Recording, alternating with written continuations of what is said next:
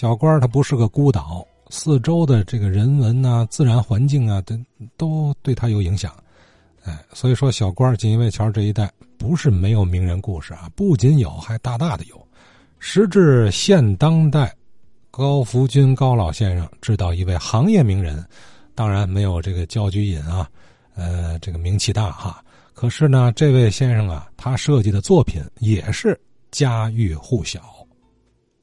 我听邻居啊，尹宝文大叔给我讲了一段那个传记故事，故事的这个主人呢、啊，就是杰出的印刷装潢、工艺美术设计家陈家祥。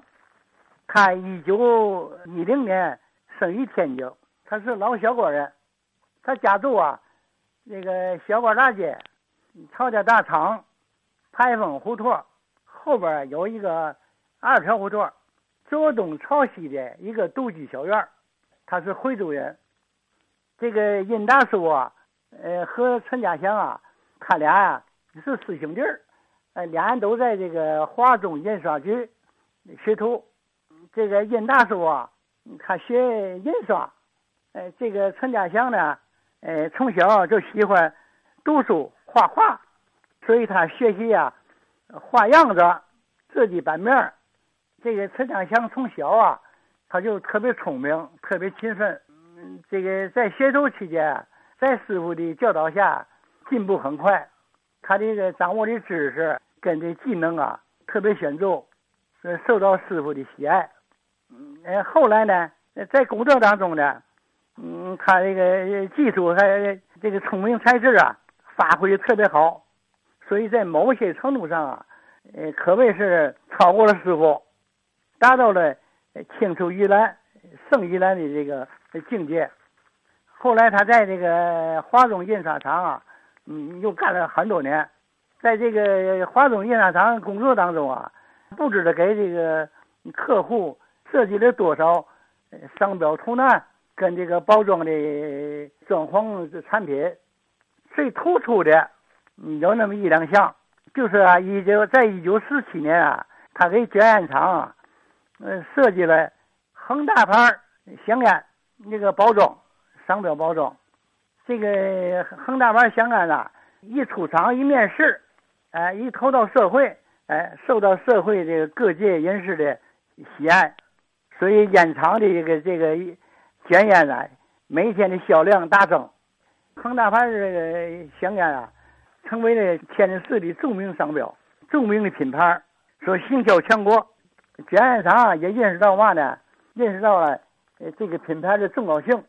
后来呢，到了一九五六年，印刷业呃全行业公私合营，这卷烟厂啊，迫不及待的就把这个华中印刷厂那个人员。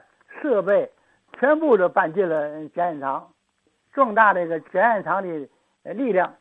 哎、呃，后来呀、啊，又把嘛呢？又把这个呃中山路那个黄河路口啊，有一个呃泰隆胶印厂也搬进去了，壮大了这个卷烟厂。再有就是嘛呢？通过这个这个小小的这个恒大牌商标呃的诞生，陈家祥本人呢一鸣惊人的。在天津市众多画样子这个设计家当中啊，嗯，成为了佼佼者。嗯，在一九五六年全行业公私合营那时候，印刷公司提升了呃陈家祥为印刷公司印刷装潢工艺美术设计师主任。呃，以后经过几年，国家为了培养这个包装这个人才，又特请这个陈家祥。筹建印刷包装工装潢公司学校，在哪呢？在地纬路，在地纬路建校。在这期间呢，陈家祥全力以赴的、毫无保留的，把自己这个这个工艺才能啊、设计能力啊，呃，投入到这个学校当中做教授工作，为国家培养了呃一批呃工艺美术设计人才。所以桃李满天下呀，所以陈家祥的这个事迹啊，这也是这个印刷业的骄傲，同时呢，也是我们的老小果人的骄傲。